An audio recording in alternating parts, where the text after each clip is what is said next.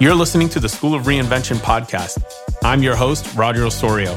I'm the author of The Journey to Reinvention How to Build a Life Aligned with Your Values, Passion, and Purpose. I'm also the founder of the School of Reinvention, a community based coaching platform where we help people define success on their terms and reinvent themselves to make it happen. I believe that as the years pass, our values, passions, and purpose evolve, and we must reinvent ourselves in order to stay aligned with who we really are and what matters to us. This podcast is all about exploring different journeys to reinvention so that you can learn the strategies for how to successfully launch your next reinvention.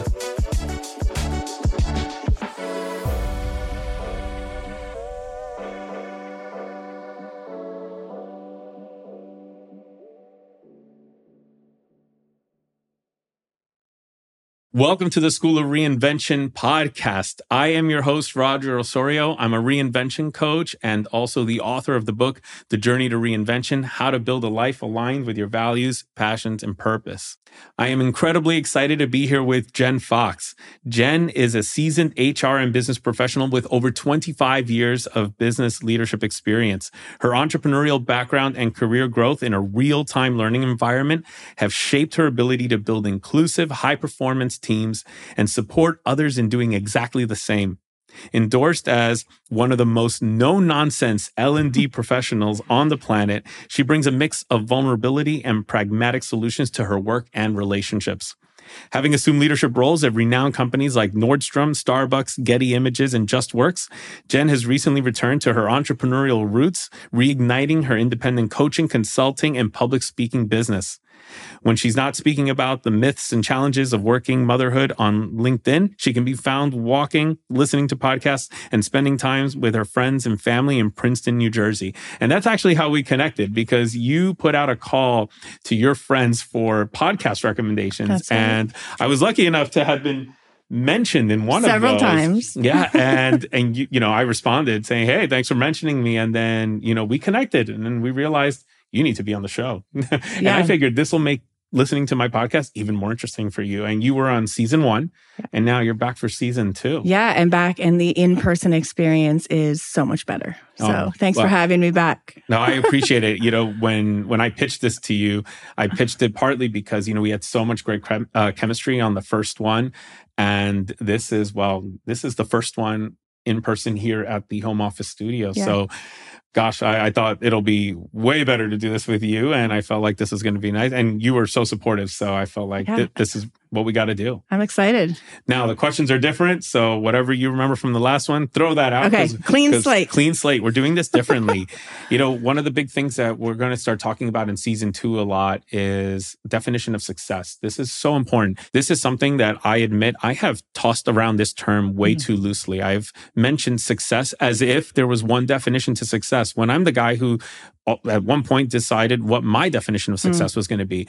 And so what that often looked like for me was I would, you know, study up successful people and then I would in a talk say, after reading up on several successful people, I learned these patterns. And then I realized reflecting on that this year that yeah, but that's assuming that those successful people I studied are the same kind of success that my audience is interested in. And what if they're not? Mm-hmm. What if the people in the audience are not? And I realized, no, I need to do something. I need to lead the way when it comes to defining success in all of the ways that people do. And I want to start that by in season two, every guest will answer this question. And I am so excited that, you know, you are the first one to do it here in the, in the studio environment, answering this question. So, so let's go for it. Tell me, what is your definition of success today? I actually love the way you're framing that because I am, as you mentioned in my bio, in the middle of yet another reinvention.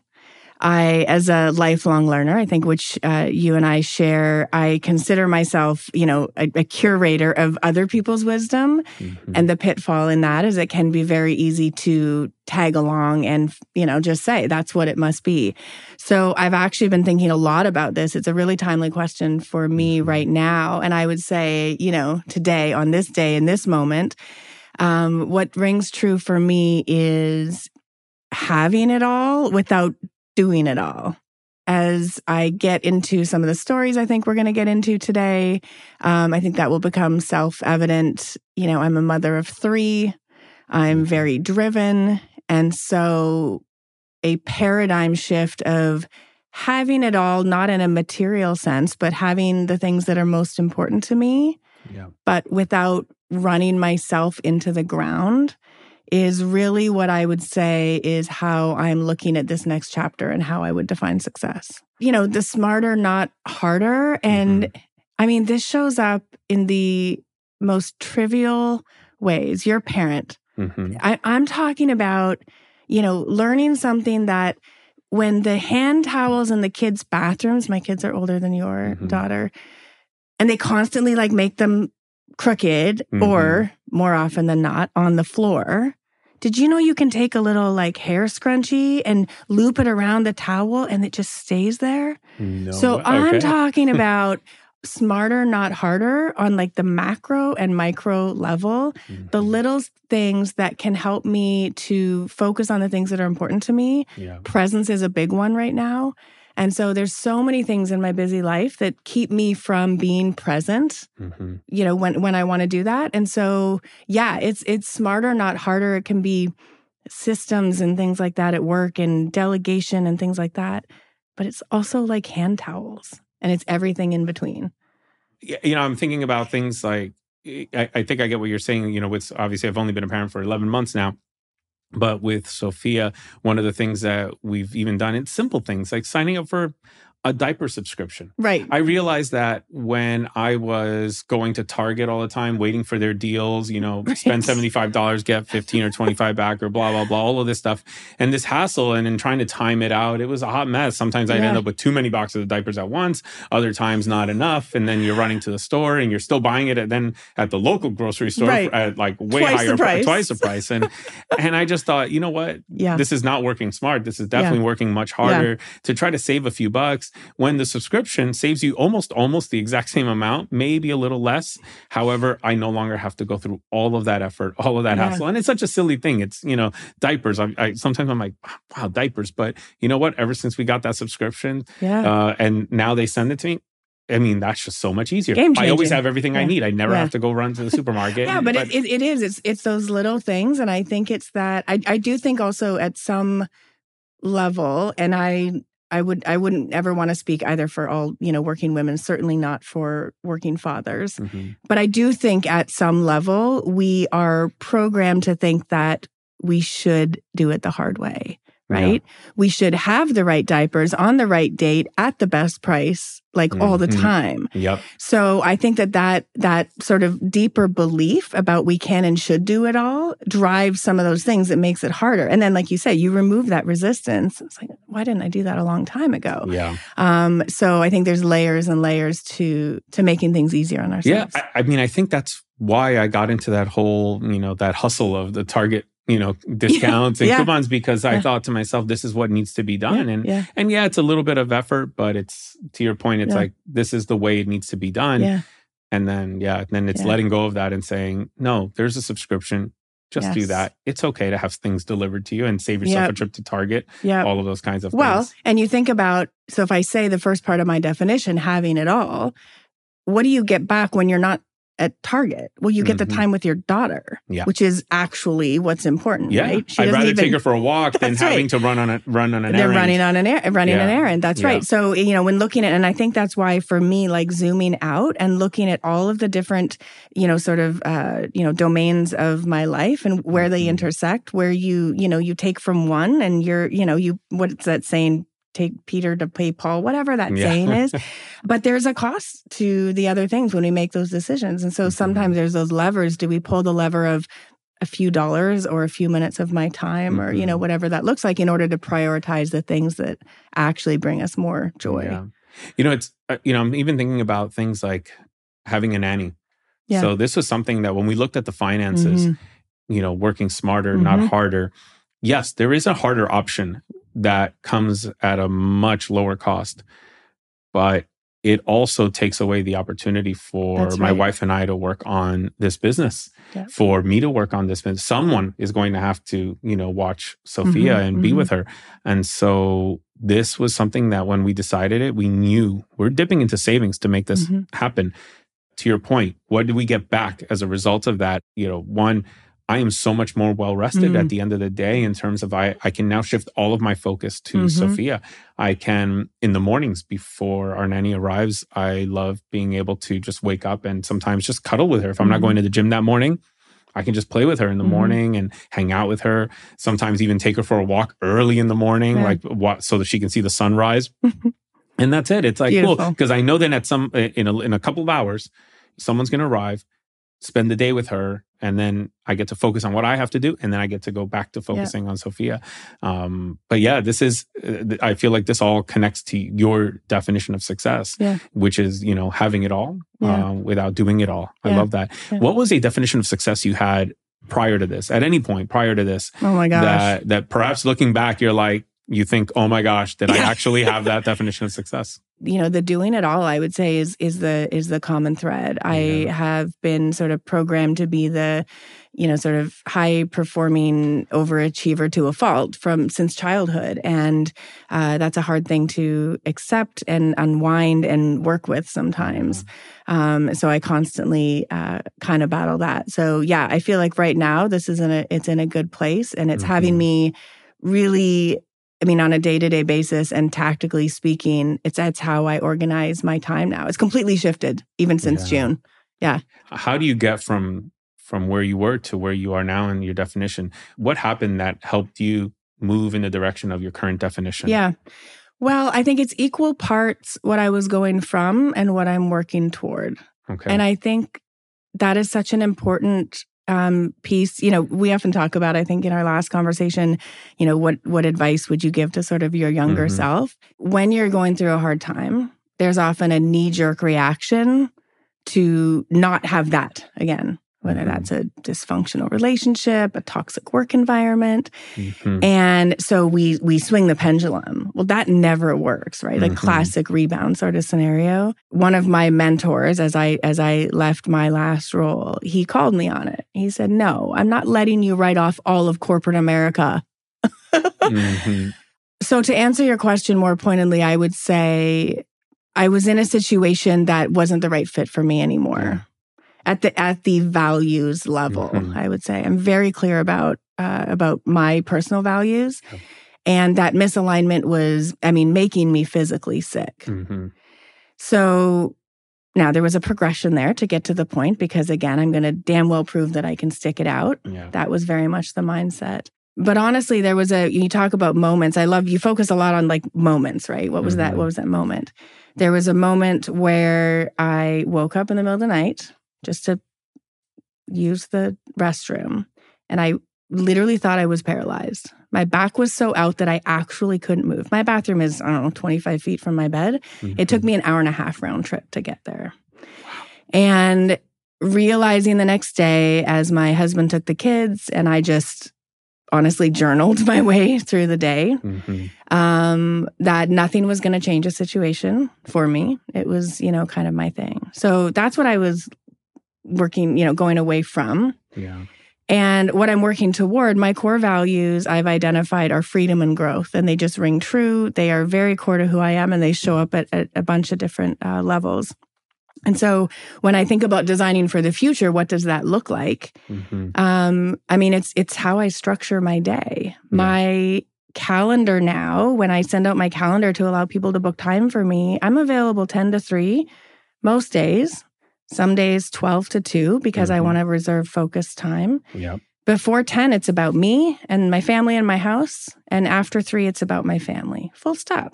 yeah Now, there's some variation in that when Of things are handled. Of course, that's going to be the thing, but that that's the guardrail for me. yeah And in the having it all, my my goals around impact and and success and my financial goals, those haven't changed. Mhm. But I want to do them in a different way. yeah So it's dismantling the, you know, having a certain level of success has to come at the expense of all of these other things, namely Mhm. my my physical and and uh, Mhm. mental health, which obviously, especially as a caregiver, trickles out to like everyone else. You know, when Mhm. we go down, everybody goes down. yeah Um, so I think that's why right now um, I know that my, uh, you know, sort of changing how I view success is Mhm. is critical to Mhm. everything. And and so now I'm just really putting in like the structures and habits Yeah. to support that definition. I, you know, there, there's so much there, great stuff to unpack, and and we're gonna unpack right now. So, one is that your definition of success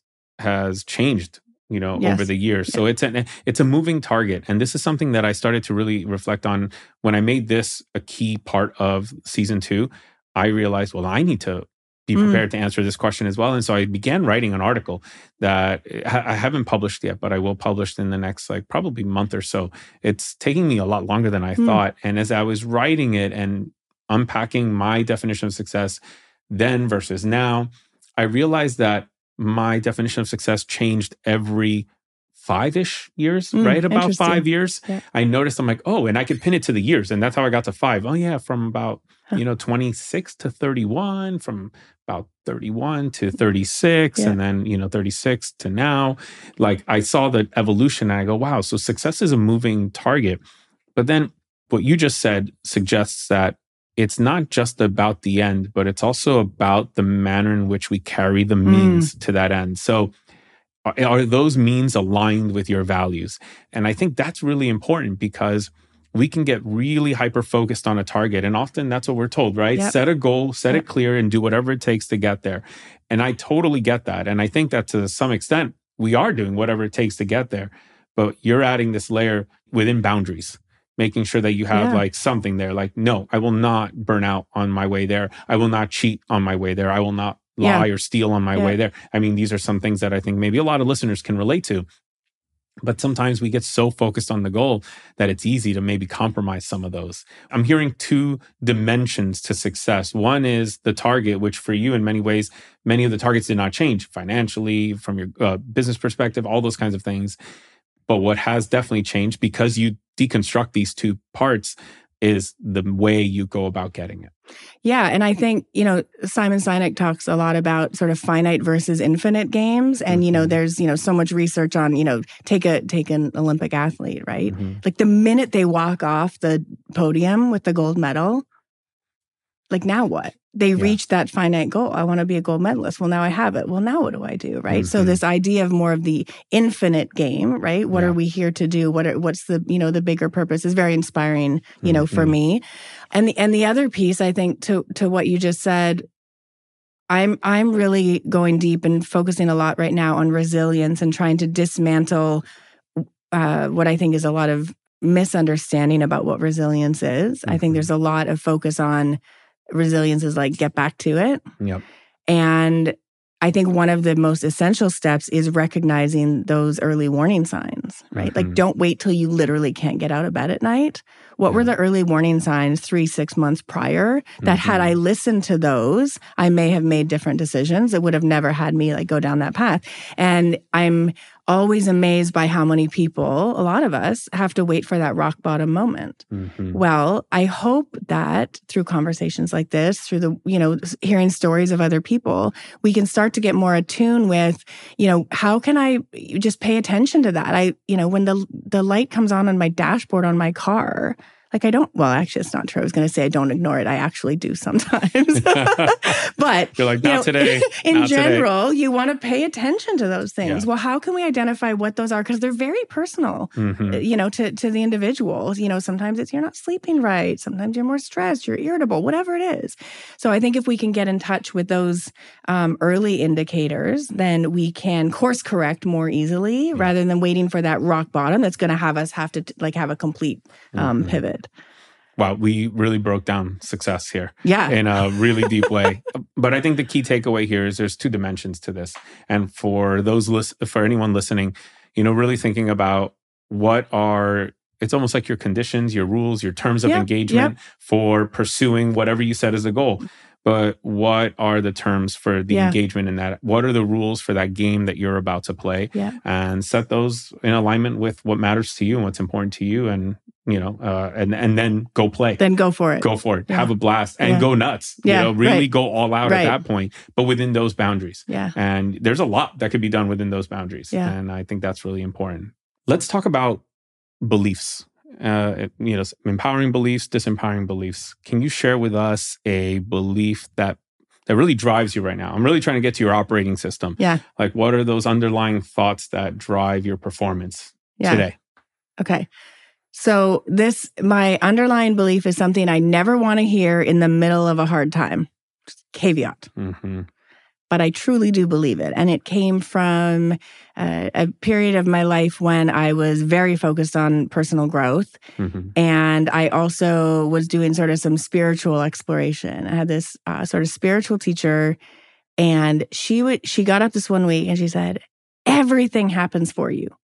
Everything." She must have said it twenty seven times. No, everything, every single thing happens for you. hmm To the point that it was humorous, Yeah. but letting that in was uh, it's game changing. Yeah. But in the moment when you're going through a hard time, if someone tells you everything happens for a reason, like you want to clock the person, Yeah. right? Because you want to hear that It's in the, the moment. moment. no, but I would say from a from a core uh, belief as part of my operating system, when I can step back and get some distance from whatever's going on, uh, I I truly do believe that because Mm. I can look back. Right, nothing ever makes sense in the moment, but I can look back and go, "Oh, had that not happened, that wouldn't happen, that wouldn't happen. And where I always get to with a mother is like, oh my gosh, had that terrible thing not happened, I wouldn't have these kids. So there's like a straight line looking back, but it's never that way there. Yeah. So I would say, as a core belief, everything happens for you, not to you. It's a big one for me as well, and I totally hear you. It's it's not an easy one to Mhm. practice because in the moment things are really tough. Yeah. But for me, the key has been to reflect often enough Mm. that I really learn and believe in this. And so ever since I think the first time I ever did this was in my I think I was 19 or 20 and I reflected on something that had happened when I was in high school and how it impacted me while I was at university. Okay. And that was like the first moment where I go, wow, if that had not happened, Yeah. as much as it sucked Yeah. back then and I hated that it happened, this would not be happening today. Yeah. But the point being, it was around that time where I first had that connection.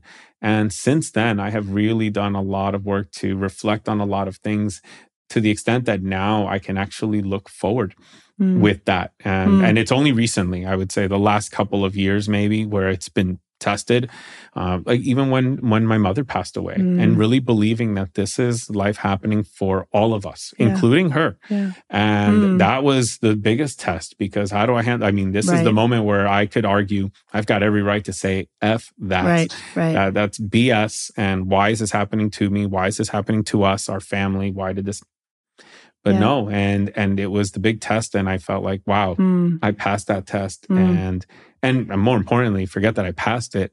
It allowed me to really be at peace Mm. and to really be able to grieve in a way healthier way. On, honestly, in a beautiful way. Yeah. I mean, I would like I wouldn't want to change the way I, like the Mhm. way I grieved. I just thought, wow, that was Wow. patting myself on the back. Like that was one of those first Mm. moments. And I think this is a powerful belief that can power people through many, many, many things. Yeah. But it takes practice. It takes a lot of faith, I think, and all of Yeah. that, so that you can actually apply this looking forward and Right. not only like later when things have worked out. Yeah, that's like the I'm sorry for your loss. Oh, no, I a beautiful story. that. And um yeah, that's like level 2.0, right? Because you Mhm. can it's easy to look back and make sense of it all. Yeah. Um but yeah, applying it looking forward and even like expecting the challenges that are going to come up, but knowing you'll get through it. It's Yeah. beautiful, powerful.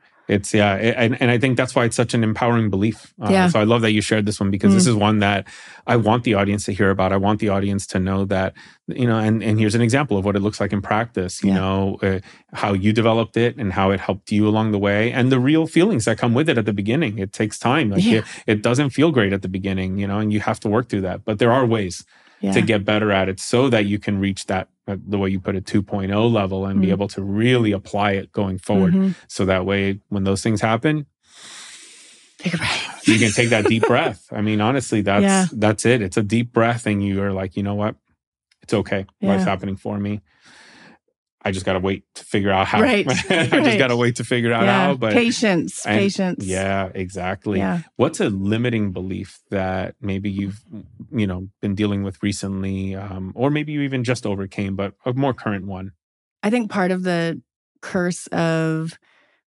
uh, a lot of personal growth, certainly social media, is we tend to focus on the positive things and we don't shine enough light on the limiting beliefs. The, the most powerful and profound limiting belief is, you know, at that core of feeling not good enough, waiting to be found out, um, just that that sort of deep belief of what what would happen if if I'm not actually what people think that I am. Mm-hmm. And there's an mm-hmm. interesting thing there because I would say one of the things I'm most proud of is I try to I try to live an authentic life. What you mm-hmm. see is what you get yeah. to fault.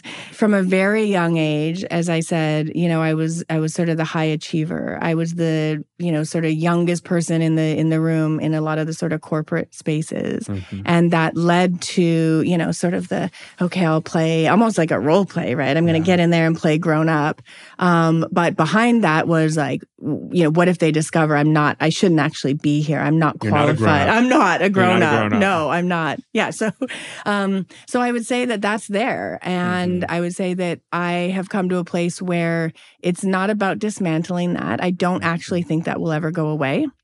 I think that what I try to focus on is recognizing when it shows up and how it's like powering me, so that I can distinguish it when that's making the decisions. Right. So, if a situation arises and I am feeling whatever, not prepared, let's say. Mm-hmm if I can pause when I have that feeling and say, is this that old wiring?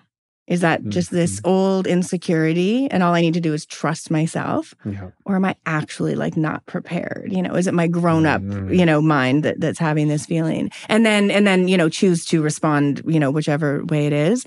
Um, but that sort of pause and being willing to stop and say, like, w- the feeling is there. Where's mm-hmm. it coming from? And I think a lot of times it is that old childhood wiring that we have and it doesn't need to drive my decisions anymore you know so again it's those it's it's multidimensional um, but it's definitely a disempowering belief to the to the extent that i let when i let it make mm-hmm. a decision for me i want to go a little deeper mm-hmm. here or into mm-hmm. something more specific how does it how does it show up yeah and like how does it appear where where do you catch it where you say ah there you are yeah um, I would say what comes to mind right away. I mean, it shows up all over the place. I would say in sort of a work setting, uh, a lack of self advocacy. Mm, okay. Yeah. From a young age, I was, you know, put into a, a people leader role, and um, you know, just throughout my career, was in the position where I, I had the, the positions, the title, maybe the authority mm-hmm. or whatever, but I never advocated for myself for everything else that should go along with that. Mm-hmm. So when I'm not in the room that I should be in, mm-hmm. I would at some level ex- sort of discount to myself, like yeah. come up with explanations for why that was yeah. and why like, that I'm was lucky okay. To have this. So exactly. maybe I shouldn't ask for more. Exactly. Just keep your mouth shut. You're Don't lucky to be in the, the room. There we go. Exactly. Yeah. So I, I think it's in those ways, especially in sort of a work setting, where I wouldn't advocate you know, mm-hmm. uh, for myself. And I don't think that that came from a like what what would happen if I did. I don't even. It's just that like that really deep belief of. Yeah, I'm lucky to be here. I'm lucky to be here. Yeah, I'm lucky to be here. And here's the interesting thing. I think that that is a that's also a very empowering belief, like mm. gratitude. Like mm. you know, hey, I'm and and I think that that's something that I'm realizing the more I ask this question and we mm. unpack some of these limiting beliefs. Some of them are actually they're double-edged swords. Right. They actually cut really well sometimes and they really mm-hmm. help you. I think they can actually serve you so powerfully. Absolutely. And then but if you wield it the wrong way, it will cut you yeah. down as well. Yeah, it it's the light side and the shadow side. All of yeah. these things, right? The, the, same the same way, you know, an empowering belief will have a shadow side if it's mm-hmm. overused. Yeah. And so certainly my, you know, overcompensating for wanting to prove that I'm good enough mm-hmm. has led to all kinds of great things, for yeah. sure. But that's an over that's that's I'm definitely overcompensating to not being like found out, right? Mm-hmm. And to mm-hmm. feed that feeling that I'm uh, that I that I'm good enough. So, yeah, the light side and the shadow side I think is worth unpacking unpacking in in all of these areas. Yeah, I, I think that's a powerful distinction for anyone listening. Just to you know keep in keep in mind that just because it's a limiting belief in some scenarios doesn't mean that it's right. all bad. Just give it a chance. Right. Like, I mean, some might be all bad, and, yeah. that, and then you know, please get rid of those. But there might be some that when you dig a little deeper, you realize actually that was serving me for a yep. while. That's why it's so deeply ingrained in me because it actually delivered results for me and now it's not delivering a result now it's hurting me or now it's maybe the it's a timing issue maybe it's the way you wield Yeah. the issue maybe it's the moment it shows up uh-oh don't want it showing up here when it's situational because if you say um, i think there's a lot of women sort of of my profile especially in the work world where we can be told sometimes overtly or maybe behind our back that we are whatever too dominating too controlling too Mhm. outspoken whatever whatever and so that can be the dark side. And certainly that's a behavior to keep in check to the Mhm. extent that you're not allowing other people to you know to speak or to to share uh, their opinions. But when that skill is used you know in a positive way right and you can Mhm. use that to influence people or you can be the one that people look to to make decisions in a crisis Yes. right so it's understanding that you know if we throw all these things in our in our toolkit when do we want to like pull them out right when do we need to check to see that we're not overusing one underusing another it's Yeah. situational right yes and that's, I mean, I don't think any of us will ever have that figured out, right? We're Mhm. constantly assessing and screwing up and then trying Yeah. some, you know, trying or acquiring new tools in the toolbox and so i Mhm. still don't know how to use this one perfectly Yeah. some i do because i've had them for a while Yeah. and i took the time years to figure out how to use it when to use it and the proper amounts and then others are like whoa this is pretty new and Yeah. i'm still figuring this one out so i'm Yeah. not going to use it perfectly all the Yeah. time very powerful way of breaking down empowering versus limiting beliefs so one of the things that i often talk about are how there are projects that launch a reinvention projects are i Mm. call projects the fundamental building blocks of a reinvention almost anyone i've in, interviewed or researched uh, for the book or anything like that i was able to go back and find this one project that they started Yeah. is there a project that you can think of that wow if, if had it not been for that project Yeah. like i don't think this other thing would have happened and tell us about the link Yeah, definitely. Um, this comes to mind. It's really vivid for me. Um, so, you know, quick backstory, right? My I had an entrepreneurial career, and then very much, you know, sort of corporate America with a lot of really great companies, and then uh, I had three kids, you know, sort of back to back. And so I was, you know, sort of stay at home, homeschooling, you know, all the things mothering, Mhm. and really taking that time, you know, not working. yeah My sole definition of work was, you know, income comes from an employer, you know, Mhm. in the form of a direct deposit, you know, with a W 2, this, you know, biweekly pay. That was work. That was Yeah. how it happened. And uh, I'm, you know, dating myself here, but uh, Upwork had just launched. Mhm. And I remember, like, what is this thing? I heard a couple people talking about it. And I was on Upwork and just kind of scrolling things. And, you know, my background had been in uh, you know, human resources primarily. And there was a post for a guy who was writing a book, super niche. He was like, uh, a book about how to help like early career professionals, introverted professionals, like do well in the workplace, especially Mhm. sort of in what is often like an extroverted workplace. And he wanted just to interview someone with HR experience to get that dimension, you know. And he, you know, on Upwork, you put your price and there, it's $150, Mhm. you know, for half an hour call or whatever. So I was like, I don't know. So I responded to it and did that. And I remember it's so funny now, but it truly was one of those moments where I thought, wait a second, I can get paid to just like share my opinion about stuff. Like I have so many opinions about stuff. Um, i'm rich yeah, right. I know, I know. I'll just see the money flowing in. But it was that, it was that complete blind spot into, you know, what is now my life, you know, in sort of the entrepreneurial freelance, you know, Mhm. type of thing. That that, you know, income and and you know, really career satisfaction doesn't have to come in the way that I had been trained that it had to come. Mhm. And uh, I mean, just truly a light a light bulb moment. yeah It had nothing to do with the $150. It's laughable now. And that really just the floodgates opened. It was it was truly one of those paradigm shifting uh, moments of what Mhm. else was possible. But yeah, game changing, and certainly went on to shape you know those those early years as I built my coaching and consulting practice. Mhm. Um, and then now that I've that I've returned to, which I'm really excited about. I love that because I, you know, you said something about how this empowered you to see that there are other ways Yeah. to drive income and to bring it to draw income, and you know, this is something that comes up a lot with people who I talk to who get laid off, and then they they tell me that they feel called to launch a business or bring an idea to life. Yes. Maybe it's not in the form of business, but bring an idea to life. Um, but at the same time, they're like, yes, but I need to get a job again. And then I go, okay, let's talk about that. You know, what's the role of a job then in in this scenario? Because you're telling me you want this, but then you're also saying you need to have a job, and these don't sound like they overlap. Yeah. So what's the role of the job? Well, I need the income. And then it's just like I, I deconstruct it. Well, what's the what's the amount of income that you need? Yeah. And then they realize, oh, there is a number that they need, and it's not always the exact salary. Sometimes it's a lot less than the salary. And then I go, well, what if you could recreate that salary? And that's what you just said. That that was your breakthrough. You realize I could piece together, you know, yeah, the but it was I it need. was like scary too, right? It's of course, Yeah. it's, of course, it's scary. You know, Well, once you see it, you can't unsee it. Yeah. Right. Because then I knew if I chose to go back to, you know, just the the you know, the mainstream, you know, sort of like one job thing, it was a conscious decision that I wasn't doing the other thing. Mhm. Right. So once once you know something, you can't unknow it. And so it's like, oh, okay. And I have. I Yeah. then went on to, you know, go back into a full-time role for several years. Mhm. Um, and but now knowing that all of that is possible, you know, that I think is what's really uh, what's really profound. It's about taking those sort of light bulb perspective changing moments and keeping them so that you can draw on those, you know, when you when you exactly. you know when you need to. Yeah, because I mean, life is going to have different chapters, Yeah. different twists and turns, you know.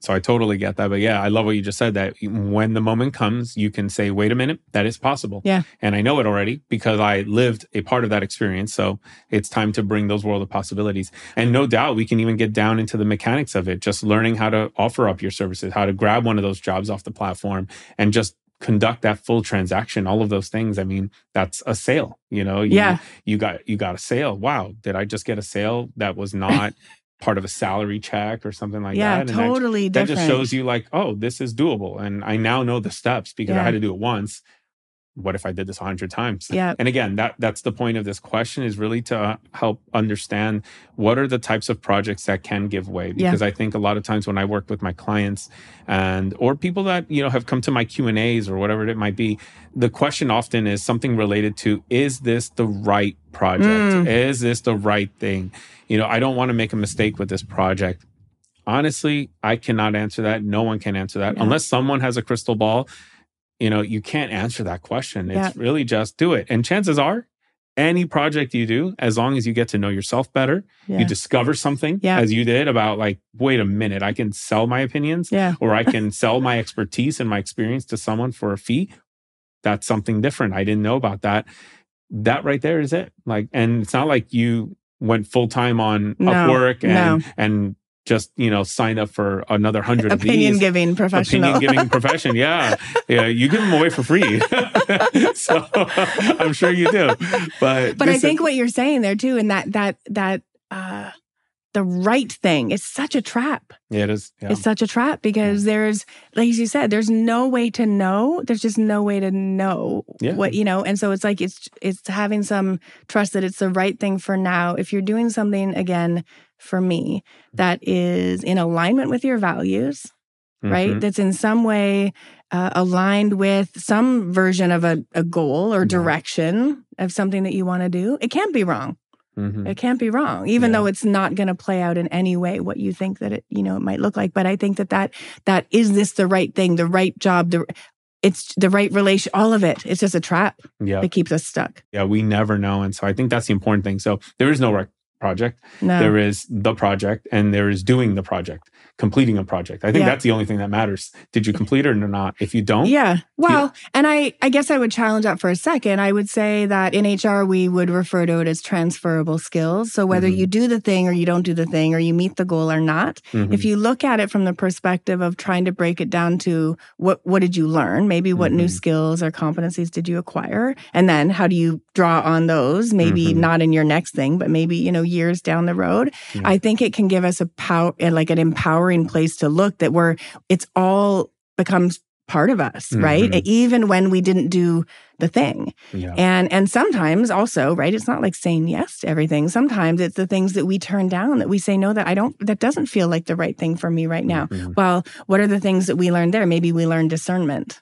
Right? Maybe we Mhm. learn critical thinking, you know, whatever. So, um, but I do think that reflection, as you said earlier, that you've Mhm. spent a lot of time doing that, pausing to reflect on uh, what you are taking from that that will be Mhm. transferable, even if you don't know where you're going to transfer it to in the future. Yes, exactly. yeah. Because there's always something. Yeah, The other side of it, and you kind of just alluded to this of it, you learn about yourself. absolutely. You're yeah. learning about yourself the whole way. So, no matter what happens, Yeah. whether win or lose or Yeah. whatever happens, this is why I usually use the word completion because Mm. I think the key is to complete something. Yeah, I don't care Yeah. if it's victoriously completed Mhm.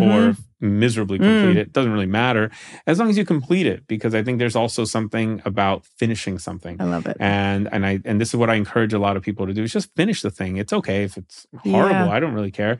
But as long as you learn about yourself, as long as you draw some new skills out of it, as long as you become aware of something you didn't know about before, Mhm. you've already come out way ahead. Yeah. That whether that succeeded or not almost doesn't matter Doesn't because matter. you've Yeah. actually succeeded a lot Mhm. on, on many other levels.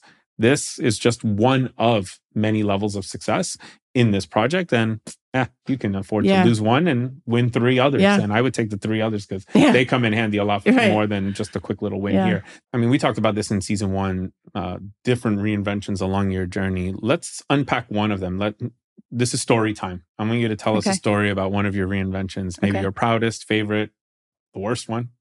So I'm going to go a little personal on this one, Mhm. shift away from the, uh, you know, corporate sort of persona. So um, when I was uh, pregnant with my first child, I was, I guess, you know, three months gone to the all the doctor's appointments. You know, kind of just you get pregnant. Here's what you do, right? Mhm. I mean, it's kind of laid out for you. Yeah. You know, what to expect when you're expecting. You get all the books, Yeah. right? I would say just very much, um, you know, just very mainstream, and that's what I just expected I was going to do. And uh, I, I don't even remember how, but I came across a documentary about birthing, and it blew my mind because it started to just sort of expose all the other sort of ways of thinking about being Yeah. pregnant and birthing for me um, thinking about um, you know how else could i do this? And i saw some sort of statistics around you know just medical interventions around around birth especially where where we live in new jersey. And it, it startled me. And i thought this doesn't really even jive with like my beliefs. I've ever had a child before but i kind of trust my body. Like my body's kind of never done me wrong. And the mainstream system was very fear-based as opposed to like trust-based. Hmm so I had the opportunity to, I met with a couple midwives hmm um, and just had this like experience of, you know, these caretakers being with me and in my presence who were about me and my Yeah. baby. And in fact, they call in that world mother baby, one word put together, Mhm. mother baby. It's a partnership. And it completely changed my paradigm around not only, you know, pregnancy and birth, but then also, you know, went on to be, um, you know, parenting as well. Yeah. I would say that the reinvention that you know that that took it was very much stepping it was it took a lot of active work to get out of the mainstream. Hmm um, i had to deal with a lot of doubt and fear and ridicule honestly from other people. When i would share with people which i didn't share with everyone at first that i was planning home births Mm-hmm. i mean you might as well say i was you know in bringing the witches out. It was shocking to me the response because it's just we're so deeply ingrained to like check into the hospital ideally on the doctor's schedule and you know and have and have the baby. Um so i learned through that who i can confide in in certain areas and who not to who Mhm. felt like i was pushing an agenda when i wasn't Mhm. who could truly share for excitement that I was experiencing my reinvention and my Mhm. journey for me, as opposed to taking it personally like they did something wrong. Yeah. And it changed everything for me. Um, I questioned all of it. I questioned, uh, you know, breastfeeding. Which is so stigmatized in our culture. It's such a Mhm. double standard.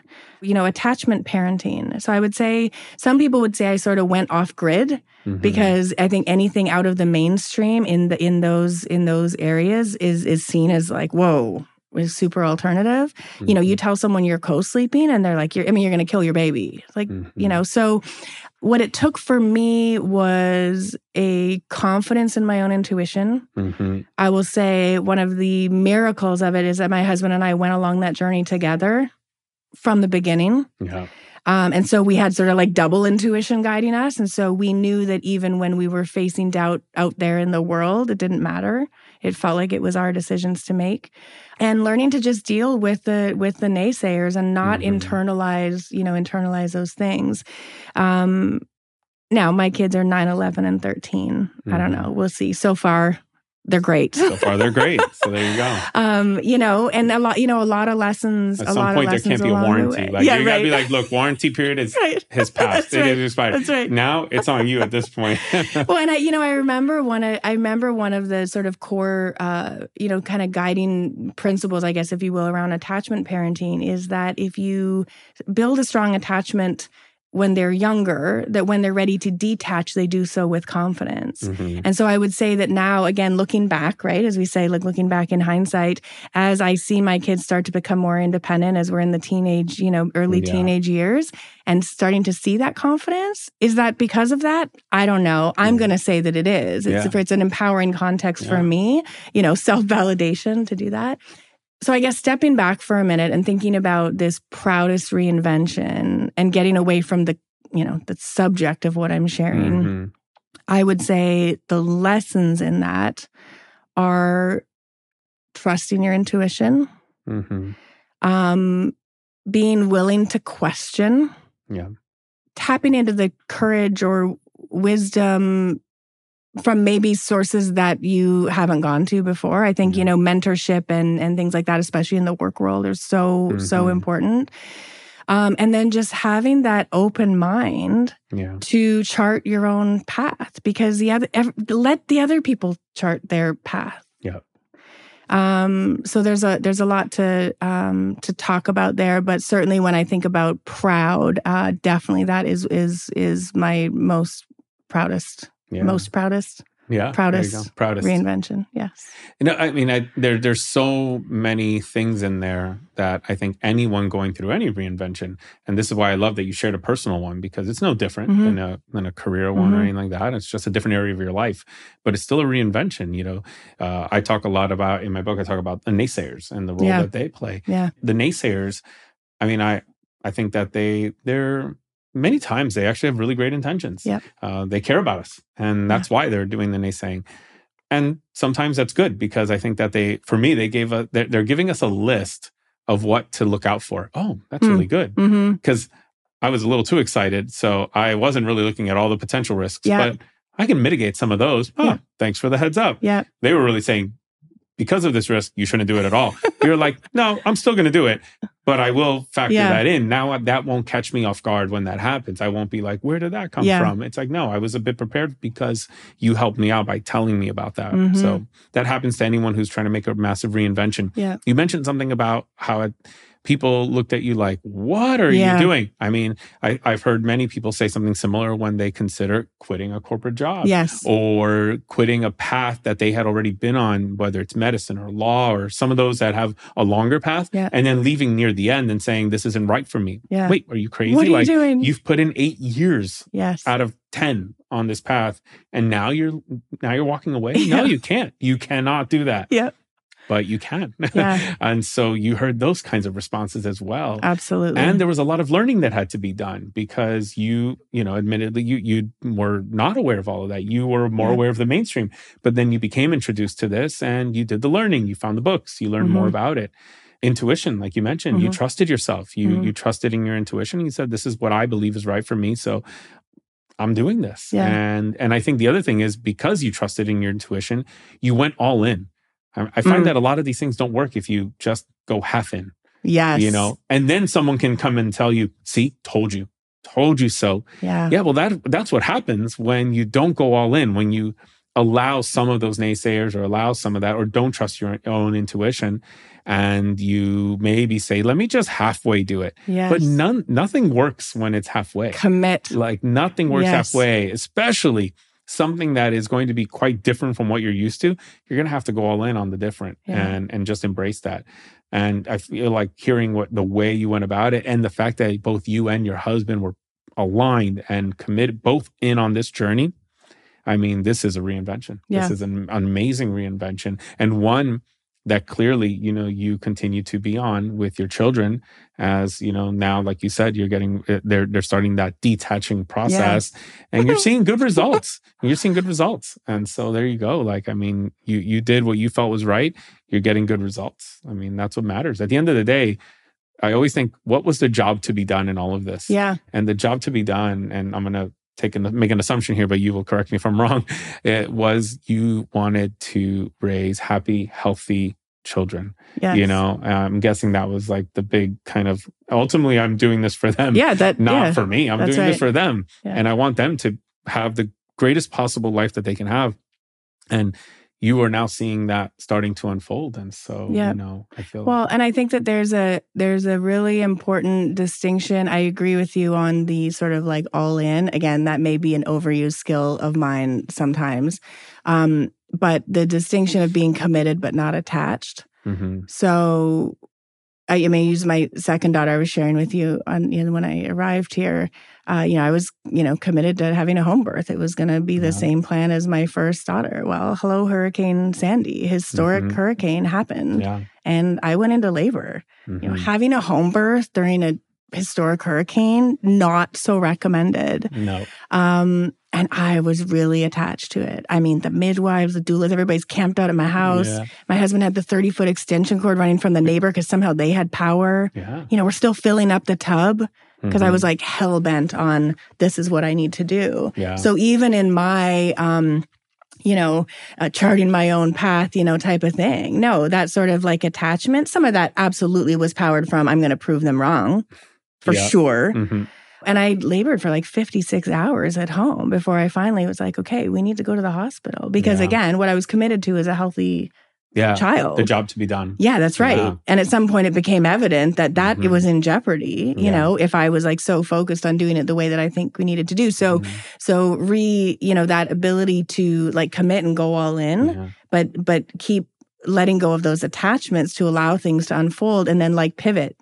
I- As I know- needed, I- as needed, right? New data, right? And like this I know where I said naysayers that. come yeah. in because yeah. the oh, naysayers yeah. keep oh, you yes. keep you mindful of these. Hey, look, I really Yeah. think you should go to the hospital. yeah. That that would have been a naysayer, but you know what? That's that's why the naysayers are good because you need somebody to tell you, yeah, maybe I should now. It's been 56 hours. Yeah, maybe I should go to Yeah, the yeah. hospital. Time to go. and that's okay. And when I even mean like the full all in, I mean all the elements to that. You know, you talked about breastfeeding, you talked Yeah. about all these other phases. I mean, you committed to this. You said, "Look, I believe in this, and I, uh, and I want to learn more about this and navigate this." And I think that that's you know, of course, with the necessary pivots and adjustments in those moments. I mean, that's why I think the naysayers play such an important role. Yeah. they sometimes we need them to say something so we can be like, you know what, this is that moment. Thank you for having existed and having Yeah. done a little naysaying for me because I'm off to the hospital Yeah. now at 56 Yeah. hours. Like, this is what I got to do. Yes. You know, along any journey where you are making massive transformations, usually there is a great deal of challenge. You know, we talked about this idea of setting a goal, uh, your definition of success, and then, you know, within boundaries, going all in on that. But just because you've set some boundaries and you've set a goal that is aligned does not make it any easier. It doesn't mean that, oh, well, that's an easy goal. No, it's probably full of challenges, challenges that will push us, test, take us to our limits, and maybe even break us along the way for Yeah. a moment or almost break us. Can you tell us about a moment where you felt that you hit a breaking point or almost a breaking point? Yeah. So again, another sort of um, personal side to this, but I think the the lesson is very much more what you know in in my um, sort of career path. So uh, my second child actually miscarried, and you know I was well, uh, you know, you know, pregnant enough that everybody knew that I was pregnant. I was on my way to the ultrasound, you know, type of things. Or you know, left the office. Bye. I'll come back and I'll text you and tell you kind of what's going on and um, you know, and then getting that like devastating news. I mean, broke me at a you know at a, at an emotional, personal, uh, Yeah. personal level for sure. But the moment I want to talk about was my return to work. So first of all, as you you know now as I've shared, you know that what I thought resilience was like get back to it, you know, just dust it Yeah. off, get back to work. So, um, which I did like four days later Wow. um, which is like so stupid in hindsight. Don't do that. um, I had a you know well-meaning colleague at the time that had sort of talked to everybody and kind of said, "Don't don't talk to her about it from such good intentions. Mhm. First of all, the stigma around like pregnancy loss is like huge, right? If there's something that I could, you know, dismantle in the world, that would be one. That would be one of them, um, because it's one of the loneliest experiences that that not just the woman, but that uh, the parents can go through. Um, but then, so coming back into the workplace and having nobody talk about it, and like not even acknowledge it to the point that it was like reinforcing my own business as usual. Oh, well, now everybody else must also expect that it's business as Mhm, usual. yeah. So that like sort of flywheel happened.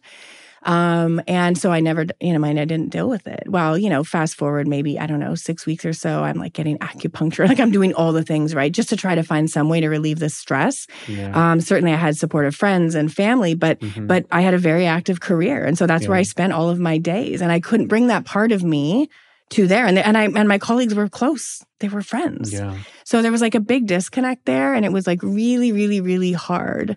Um, and subsequently showed up in that, you know, hurricane uh, birth. I had to release all of that fear. It was really holding me back um, when I had my, you know, went on to have my second uh, child. You know, so when I think about what what broke me, um, I would say it was not being true to myself and s- like Mhm. actually giving voice to my feelings and my experience. It was not allowing me to grieve. You talked about grieving for your mother to grieve on my on whatever timeline that I needed, but really Yeah. going along with what I thought was expected of me and trying to keep everybody else comfortable because it's Mhm. uncomfortable to talk about loss. Nobody wants to talk about loss. Yeah. And uh, you know, again, this was you know, you know, this was several years ago. I think the work world has evolved a little bit. It's a little bit more bring yourself to work these days, at least in a healthy work environment. And that wasn't the norm, you know, more back then.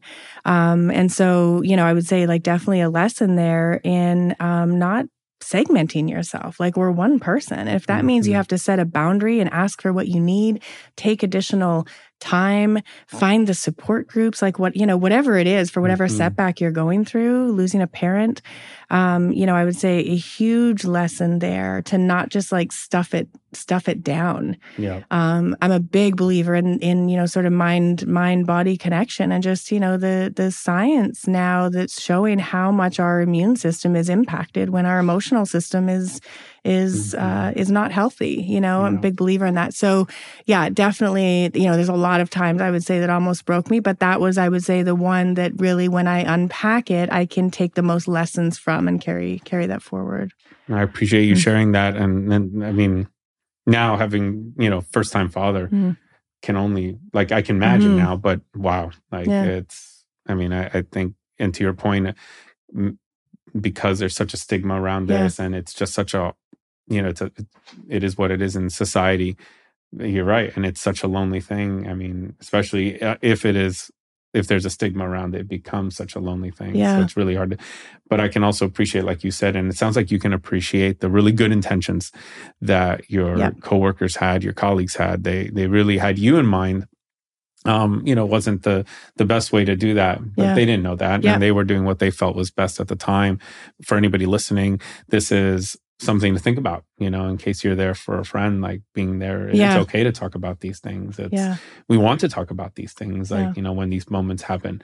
I wanted to talk about my mom Mhm. you know, when she passed. Like I wanted to talk about it. I didn't want anybody to just be like, hey, you know, if they said tell me about her, I'd be like, oh yeah, Yeah, right. done. Let's do it. Like that was a good thing. Like I wanted to tell more stories about her. So, uh, so I totally hear that. Appreciate you sharing that. Mhm. Thank you.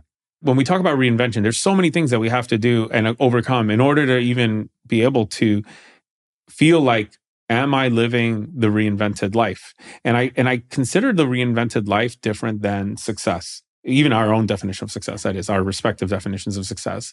I you know i can say that i want to write a book that is essentially becoming a content creator. Mhm. and writing the book is one thing but getting onto the path where i'm writing regularly Mm. like i'm a content creator I, that's like for me the moment where you realize i'm now on the field like Mm. i'm actually playing the game Yeah. now i haven't scored the goal yet Yeah. i.e writing the book Yeah. i haven't scored the goal yet i haven't won the game yet but i am playing this game now and i think that when you realize that there's something powerful about that is there a moment like that that you can think back to where you realized i'm in the game like I, I haven't won it haven't even scored a goal yet but i am in the game Yeah, absolutely. Um, again, I love your focus on moments because I think it it it's it's grounding actually to um, to stop and really get present to a moment as mm-hmm. opposed to you know like a, a chapter. So the moment would have been uh, standing in a hotel room getting ready to deliver my first keynote. Mm-hmm. So I had flown to Tennessee to do this, hired to do it. It was a 90 minute keynote. Yeah. And I mean, I was so nervous the night before, almost like made myself sick about it. But I remember, I mean, I remember what I wore. I remember getting dressed and sort of, you know, outfit check in the mirror and just stopping and realizing, wait, I'm doing this. Like someone paid me to fly here to come, and I'm going to go talk to these people and impart something like for 90 minutes. Um, this is it. And uh, and I remember it feeling both scary and exhilarating and like all the things all in the same moment. Um, I don't want to step over that part of me definitely felt what we talked about earlier mm-hmm. of the like role playing dress up. Mm-hmm. You know, who am yeah, I? I, I mean, to the point of like literally feeling like, do I feel, do I, does this outfit feel like me? I mean, literally feeling almost dressing up into it in a different yeah. persona. Um, but yeah, I would say that that was sort of a, a turning point of um, being on this path mm-hmm. where I could take the, you know, sort of collective set of experiences that I've had through my career and my life and share that with other people mm-hmm. and, uh, and do it in a way that, you know, that, that delivers value and fun, yeah. you know, walking up onto a stage and there's lights and all this other kind of stuff. So, um, yeah, it's a fun thing to think back yeah. on.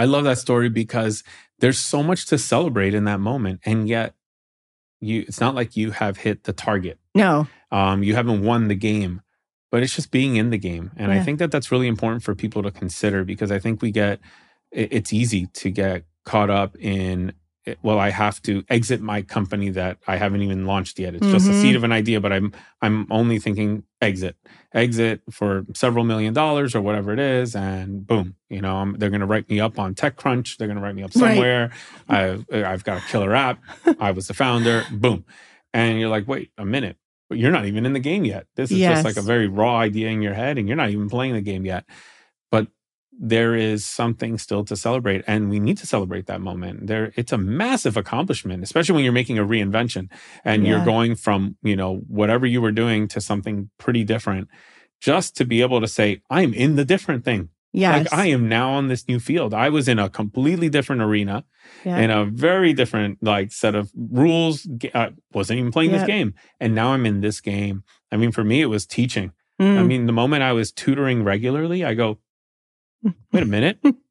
this is what I wanted to do. Mm. Like, you know, yes, I want to do this in a classroom and I want to do bigger things than this. You know, I want to win more games, but I am playing the game. Yeah. And, and it's just such a amazing thing to be well and it takes the presence right and i will say my most recent experience with this would have been three weeks ago when my fifth my daughter's fifth grade class is doing an egg drop and here i am you know on the field at 125 in the on a tuesday afternoon that four months ago I would have been on a Zoom call, guaranteed. Mm.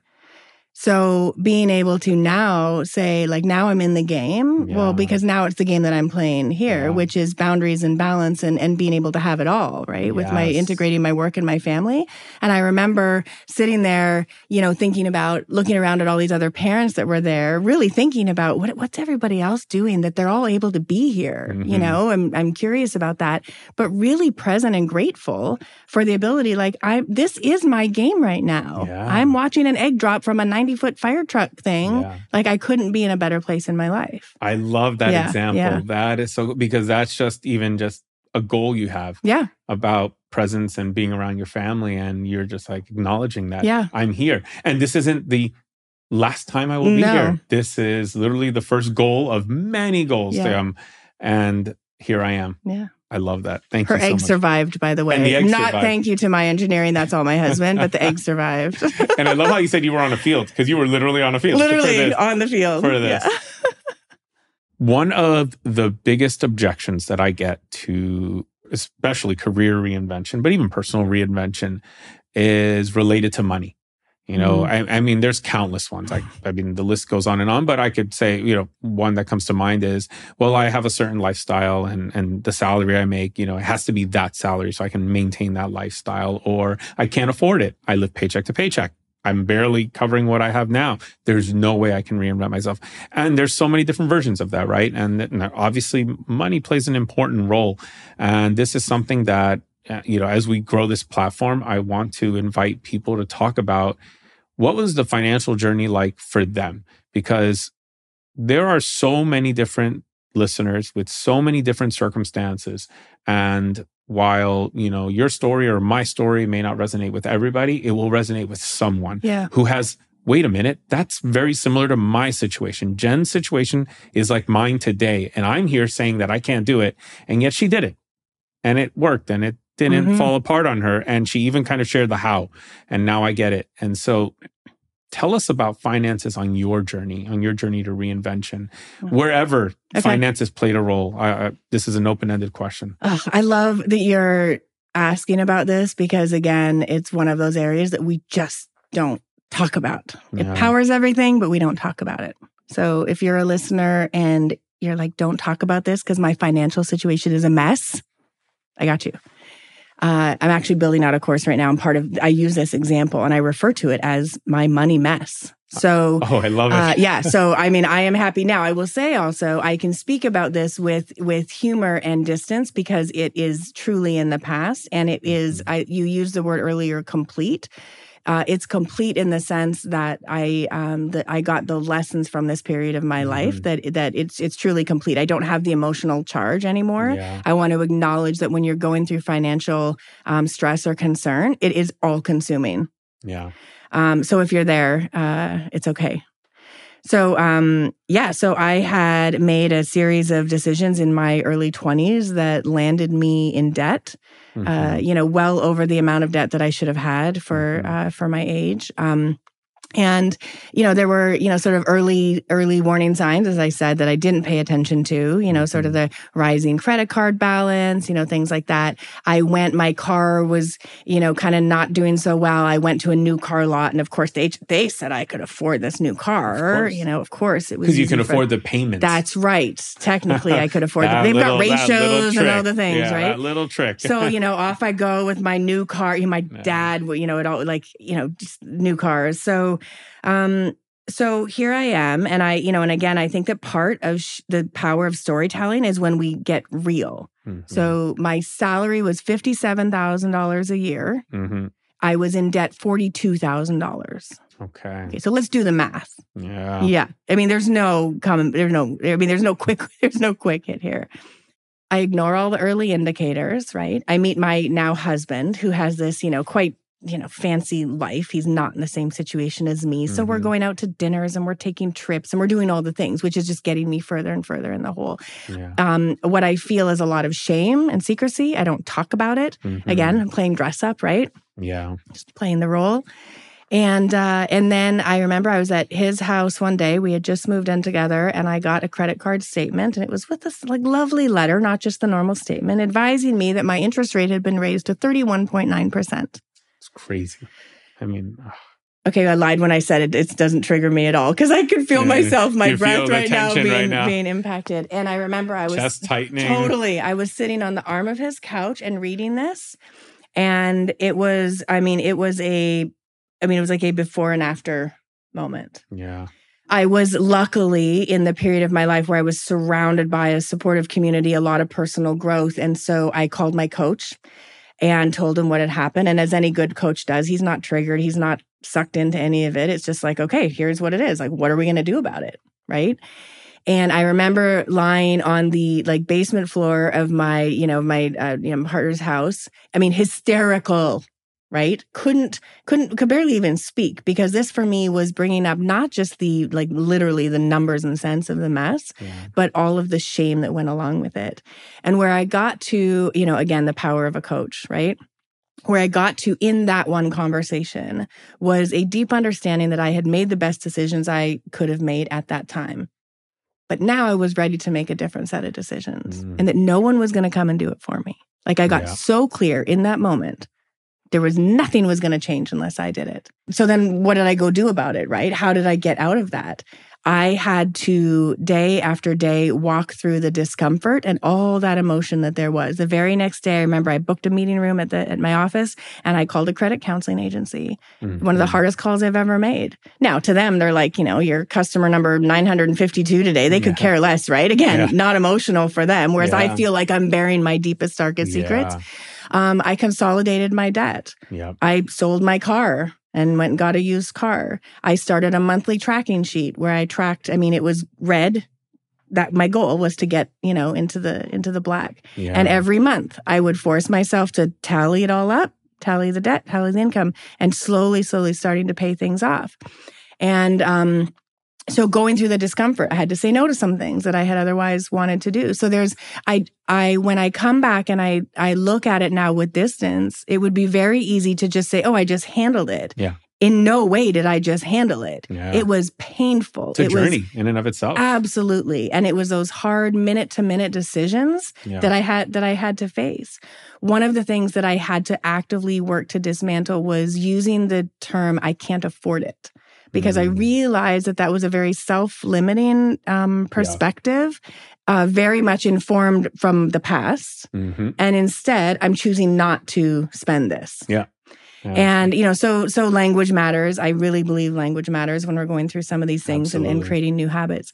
Um, and and really, that commitment, you know, led me to make a game changing decision of moving my life across the country to take a job that would really, you know, sort of propel my income to a level luckily i had sort of an equity um, payout and i remember the day that i went to update my spreadsheet and it went green I, I know people say in the black, but like make it green. Green is better than black. I like green. Right? I, green I is better. A, green is like green and money. I get it. I get it. I, I use green uh, where the whole cell um, yeah. turns green. Conditional formatting. Yeah, yeah. Yes. Conditional formatting. Exactly. That's it right there. Um, when you're in the yeah. green, it literally turns green. It turns and green. Because it's easy then to see, like if I forecast, I see yellow and red block. Right. And if I see those, I go, I have to see what has what caused that. Yeah. And then you notice and you're like, okay, can I fix this? Yeah. And and this is like months in advance. I'm yeah. looking at it like, right. oh, I didn't think that was going to happen. That's right. The car insurance payment hits in that month. Uh-huh. Okay, so maybe something else can give, and I can fix that and get it back into the green. But then you have your power back, right? Yes. And I think that that you know, in in um, in hindsight, when I think about what had me be successful on that, you know, it was about a three and a half year journey. I'm mm-hmm. going to say. Um, so not an overnight fix in any in any stretch. I made a lot of big life, you know, decisions uh, yeah. that, that went into that. Um, but uh, but I remember that feeling of just feeling more powerful. And yes. I will say, you know, this is whatever 20 years ago. I still, when I get my bank like statement, because I also, you know, my credit rating was horrendous, yeah. and that sticks with you for a long time. Yeah, it takes a while. I'm no word of a lie right now. This is 22 years later. When I got just three months ago, because just you know, my bank sends me a thing. Shoot, you know, view your credit score. Yeah. My credit score was 850. It's the highest mm-hmm. you can get, and you know damn well I was back. I was that 27 year old on the floor, thinking, look at how far like I did that. Uh-huh and it wasn't magical. I know exactly yeah. how I did it. And so I think if you're going through a like a stressful financial time, mm-hmm. know that there are there's so many possibilities of how to yes. overcome it, right? It's not easy. Nope. Right? But no one's going to come and change it for you. It's a series of decisions, right? And I think yeah. doing the deeper emotional work of like your beliefs around money, you know, we're programmed at a young age. A lot of us, money doesn't grow on trees, money is scarce. Mm-hmm. And I think unpacking some of those things that power our spending habits mm-hmm. are, it's just so worthwhile because then everything becomes a little bit easier when you go to actually deal with like the dollars and cents mm-hmm. of it. So I love talking about money now. Yeah. Is why when I get to coach people and they're all, oh, you know, I want to make more money. How much? And like they can't even put a number on yes, it. They're uncomfortable speaking the number. You're never going to make the money you want to make if you can't say, I want to make $125,000 a year. Yeah. If you can't say it, you're not going to make it. Right. Um, so I think getting really unpacking the stories we have about money and just having it be something you talk about as freely as you talk about what's for dinner, there's so yeah. much power there. You know, I love what you said about the spreadsheet because there is power in just knowing your numbers. Yeah. And that's something that I discovered along the way. And and it's crazy because even knowing that, I was still scared to look at the spreadsheet. And by the way, having Definitely. a spreadsheet does not make it No. any less scary.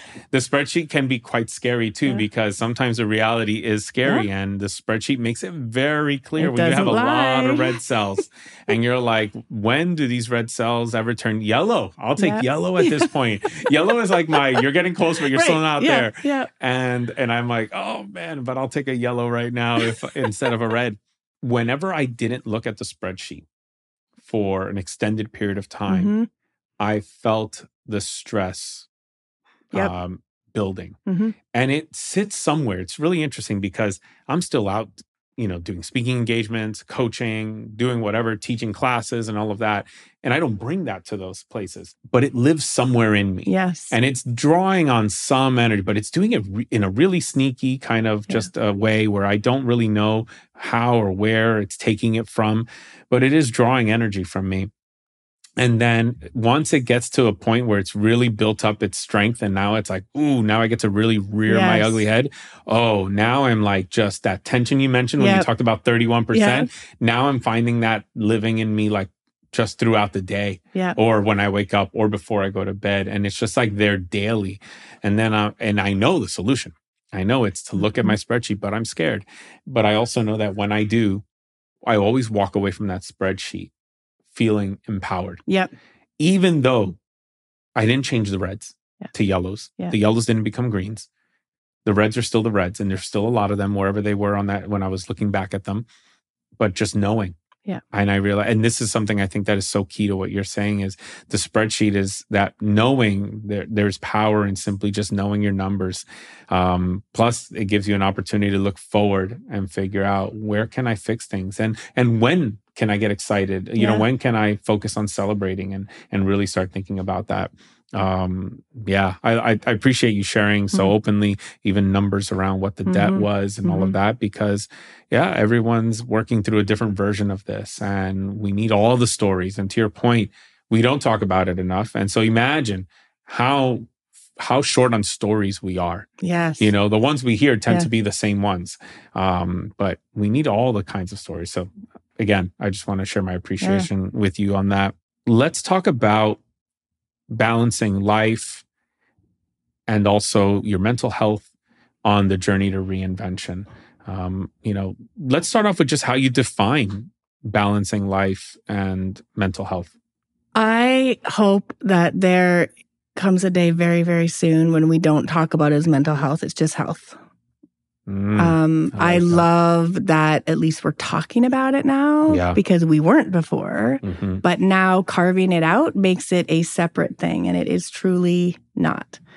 So I would say for me right now, how I define health, being healthy, is yeah, it's my it's my mind, it's my body, it's my uh, you know my emotions, my I mean my relationships, my sense of fulfillment. It's all of that, and I think trying to separate any of those things, one just comes at the expense of another. You know. Yeah. Um, and I think that a lot of us have comfort zones where it's easier maybe to focus on our physical health and we're like, you know, going to the gym and, you know, going through all the motions, but we're not paying attention to that other dimension. And so I think that um, I don't think of it as balance. I think of it as integration. I think we are one person, whether it's at work or at home, our body, our mind, it's all, it's just all connected Yeah. and uh, and I think that that's at the core of a lot of our. Um, I mean, just the epidemic we have Mhm. right now. You know, especially raising young people right now, constantly being confronted by the sort of state of young people and the incidence of you know depression and suicide and things like that. It's so scary, and it's like. Who cares if I'm feeding them organic vegetables if they don't like know who to talk to when something's gone wrong at school? Yeah. So I would love that the you know trained professionals, you know teachers, caregivers, um, leaders in a corporate environment start to almost honestly stop focusing on mental health and start Mhm. thinking about holistic health. I think it's the only way we're going to move forward and not over index on another thing because I think, you know, I, I think the pandemic really shone a light, you know, on on the need for focus on mental health and you know the good companies started providing all the apps and the meditations and the listening sessions and all that other type of stuff. Um, you know, but at the core of that, maybe someone is isolated, you know, and they don't have Mhm. healthy relationships. Well, they can Yeah. meditate all they want, but that's not going to like help them. Mhm. So, uh, yeah, so I would say right now my focus is really on um, holistic health for myself and, and my family. let's talk about relationships on the journey um, and this takes on you know so many meanings for every for so Mm. many different people right i've heard so many things i mean for me relationships played a really big role and vice versa the journey played a role in the relationships that i Mhm. got into and so uh, and those are i'm referring there to romantic ones um, but there's also relationships with our friends with our families and all of that tell us about what relationships meant to you on the journey Yeah. Well, like you said, there's there's so many different uh, dimensions. I would say sitting from where I'm at now, what I would say about relationships as they relate to my reinvention journey is figuring out who plays what role. Looking back, it's easier to do. Mhm. but I think it's one of the most powerful things we can do in the moment in order to use it as a tool looking forward. Mhm. So when you think about a relationship where especially when you're going through, you know, any type of a transition, it's very easy to put all of that sort of weight you know, if you're in a partnered relationship, you're bringing the emotional weight of the uncertainty, perhaps, maybe the financial concerns about that. You're putting all of this weight shows up on that relationship. Mhm. And I mean, that takes its toll, right? When you think if you don't have a relationship and you don't have a trusted place where you can do that, and then you come to work and you expect work to fulfill your every need, well, that's not healthy either. So I think thinking about relationships and how they've shown up for me is I, I like to think of sort of having a personal board of directors, if you will, of Mhm. knowing sort of a team of team of people Yeah. who I know the different roles that they play in my life, you know? Mhm. So I've got the friend who I can call who will side with me every time. I am always right, damn it. You know, and we, that's it. That's all I want. Yeah. I just want to vent and be heard. I'm not looking for solutions. I just want to be validated that I'm right. I love that person. I've got the friend who will start out with that way, but will absolutely then pivot to a, what are we going to do about this? Mhm. Um, you know, I've got the business mentors who I can call and say, I'm, I'm setting my price for this and I'm like concerned because it's bringing up all this stuff about, am I good enough? And I can just cut to the chase about it and remind me who I am in that context. So figuring out, and, you know, and again, you know, I'm well in my, into my career journey where I feel really lucky to have all these, these people. Mhm. Um, but I think the the the risk of not figuring out who's who is we can put the wrong weight and the wrong set of expectations on the people who are closest to us in our life.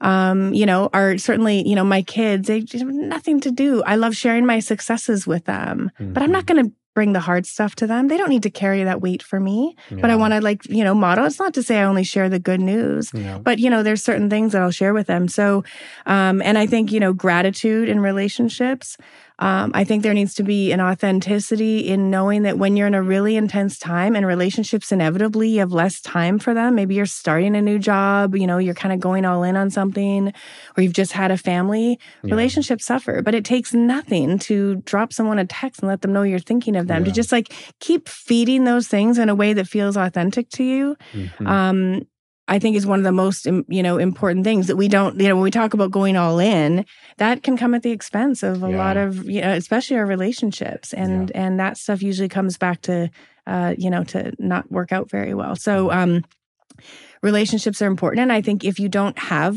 trusted relationships uh, I would go back to my money mess example of realizing nothing's going to change it for you Mhm. um, you you're not going to build the relationships and find the people in your life if you're like isolating yourself in your apartment.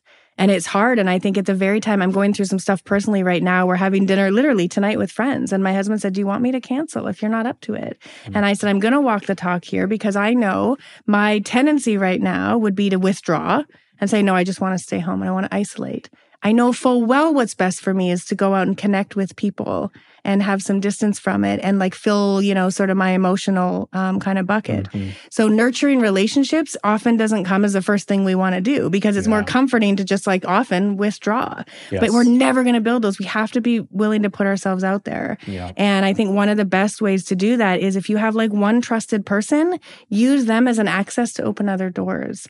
Tag along with them to things, right? Yes. Ask for introductions.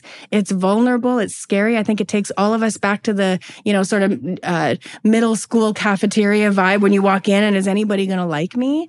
You'll never have those relationships that are essential. You know, they they say it, you know, when at the end of people's lives, that's the one thing that they talk about. It's the one regret Yeah. right um, and uh, and so it's it's so important to build trusted authentic deep meaningful relationships and it's especially important when you feel like you don't have them to move through the discomfort to try and Yeah. try and create them i'm blessed I, I feel like a key word you said there is to build them, you know, Yeah. versus have them. Yeah. You know, that you have them when you build Mhm. them. Um, They Mhm. don't just appear out of nowhere Right. and they don't just stay yeah because they, they don't just stay magically on their own. You have Yeah. to continue to feed them and, Yeah. and continue to develop them over time. And I totally get what you're saying about, you know, sometimes, especially during difficult moments on a, a journey to reinvention where you're making a massive pivot in your life. I mean, a path that is full of uncertainty, setbacks, getting knocked down, kicked while you're down, all of these things. Yeah. Retreating and just kind of keeping to yourself and saying, you know what, uh, I'll, um, you know, I, I should spend that extra time trying to get back up or whatever.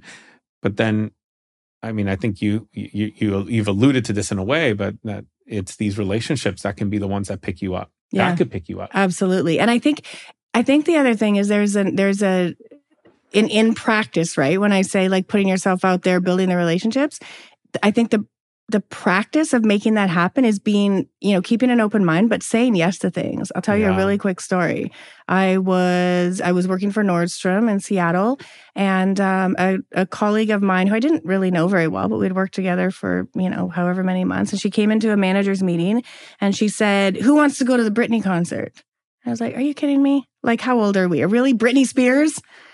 Um, and for whatever reason, I felt inspired to say yes.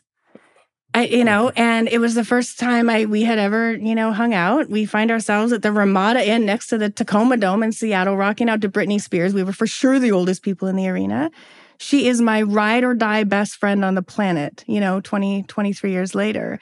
And obviously we reflect often uh, about about that moment and, you know, go Britney. Um, but had I not said yes there, I mean, oh, it just kills me to even think about what my life would be like without that.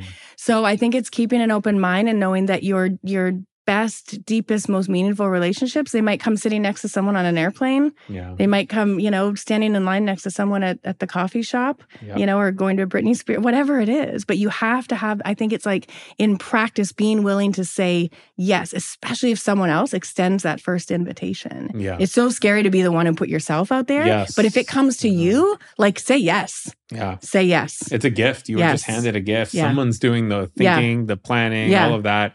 You just have to say yes Yeah. and you're in. Yeah. I love that. I love that. I mean, I think that, you know, I've I've been reading a little bit about this. I don't know how they've been referring to it. Um, like a new epidemic or a new pandemic Yeah. of loneliness. Epidemic. The right? Surgeon An General epidemic. has what said talk- yes. loneliness is like the new one. And that I mean, it, it's and it's crazy because we feel like with all the technology we have, we're more connected than ever, And and we're yet not. somehow we're lonelier than ever. That's right. Um, They say it's the equivalent of smoking two packs a day. yeah. Yeah. And this is so and this is so powerful. And I love the strategy you shared. You know, find that one person who can be the one the the, the one who connects you to Yeah, all the, the connector. opportunities and Yeah. just lean on them because this person, you know, draws energy from bringing people into other experiences. So they want to do this. Like you're they're winning when you say yes. Yeah. So they're not it's not like an extra burden or anything like that. And sometimes those people are are partners, you know. I know there are many times like on the journey where i i tend to want to withdraw a bit um my wife has been the best partner in pulling me right Mhm. out and saying no like let's you know invite all these people over let's do this let's do that Mhm. and because well i'm like okay i guess i'll just say yes i mean that's really the only decision i have to that's the only effort i have to make here is to say yes and then show up Yeah. like i i mean does it get any easier than this and do you Uh, ever regret it? never and Right. this is why she like at this point just makes me go right. because she goes, "Come on, you know you're gonna and, and here's how we always start. This is the funniest thing but i have to share this. So it always starts in this way where she'll say hey my friends are doing a thing at their place or whatever like you know let's uh let's go there. No you know it's you know we've got a it, it's it's a really busy week. I really just want to relax and unwind this week and kind of just chill out and all of that. No come on let's go and all of that. And finally i start giving in and then I go, all right, what does what time does it start? Well, they said, you know, people can start arriving around four o'clock or something, whatever the time is. Um, okay, well then let's just let's just agree right now that we're gonna come back by like six or something okay. like that. And she has learned to just, okay, sure, we'll come back early. I hear you. You're right. We'll yeah. come back early. That's fine. because she knows that once I'm there, she's like, babe, babe, it's it's 9 Can p.m. It's 9 p.m. I think we need to go. It's probably a good time to go. And I'm like, oh, oh, just hold on, like a few more minutes, a few more minutes. I'm talking to someone. and this literally happens every, every single time. time. And I always end up being the last one to leave. Yep. So she knows it's just a matter of getting me out She's going to be great with your daughter gets because the kids inevitably like, no, I don't want to do that. And yeah. you just know they're going to be fine once they get there. So yeah. you just have to move through it. So exactly. you've trained uh, trained her. There we go. yeah. So I'm, you know, I, and I and I want to share this story because I think the story is important because uh, it's it's one of those things that we also have to trust. Like when when someone mm. who knows us, especially a yes. dear friend, is inviting us to something, they're not just doing it on a whim mm-hmm. necessarily. They know they've already done some you know kind of mental calculus to figure out that you're the right person for this. Like yeah, that's, that's, why good. I'm that's why I'm calling on you. I could have called on somebody else if it was something else, mm-hmm. but I'm calling on you because I think whatever for whatever reason whether i think i want you specifically to be there with me or I think you would love this event, or I think there's someone there that you would totally click with and connect with, whatever the thing is. They've already done that mental calculus and they've extended the invite. Yeah. So just say yes. Yeah. It's like you're going to probably have a blast. Yeah. And like you said, look, it was Britney. I mean, yeah. what would it say? It's Britney, bitch, or something. yeah. so there you go. Yeah, yeah. there it is. Yeah. I love it. awesome. What is one piece of advice that you would give to a younger version of yourself? this I struggle with this question all the time mm. because well, I any know. Piece of advice. Well, I, I think the reason I mean I could list a hundred things that I would yeah. want to tell my younger self. I remember being a younger self and getting advice and thinking, you don't know me, you don't understand me, you're not in my world. And so yeah. I'm mm-hmm. aware that sort of that distance, it can feel yeah. patronizing. And so um, I try my best to, when I answer this question, of like trying to put myself back in that younger self mode, yeah. right? So the in debt, not sure of direction, no self confidence, imposter syndrome, out of control type of person. Mm-hmm. Um, what would I want that, you know, that person to know is just it's all going to work out, but it will look nothing like what you think it's mm. going to. Go. So again, it's that, you know, I would say do the work to figure out your core values. I use core values, but whatever your core beliefs, your yeah. foundational guiding, whatever it is, terminology you want to use. What are your guardrails? What are your non negotiables? Figure mm-hmm. that out.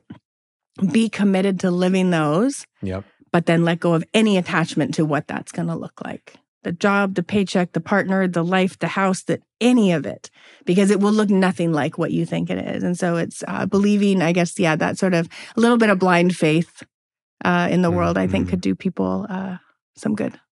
I love that. That's perfect, just as you said it. Jen, Thank you so much for sharing so Thank openly, you. sharing your insights, your stories, your numbers, your your tough expo- your tough moments, the mm. ones that almost broke you. Mm.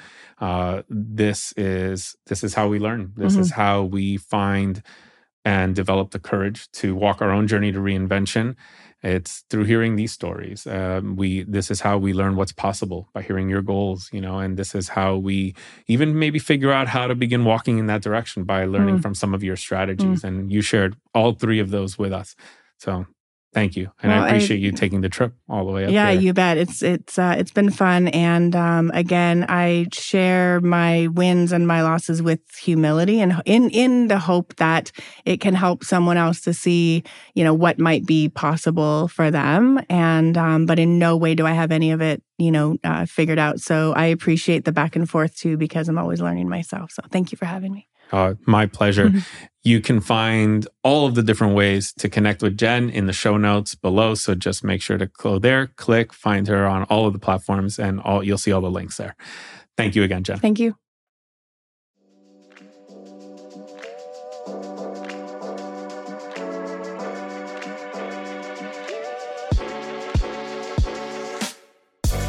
Thank you for listening to this episode of the School of Reinvention podcast. Again, I'm your host, Roger Osorio. If you're ready to start your journey to reinvention and want to walk the path with others, visit www.rogerosorio.com and go to the School of Reinvention to check out for yourself how a community based coaching platform can help you begin your next reinvention. You can also go to rogerosorio.com to purchase my new book, The Journey to Reinvention, and receive some exciting bonuses. Until next time, make your day great.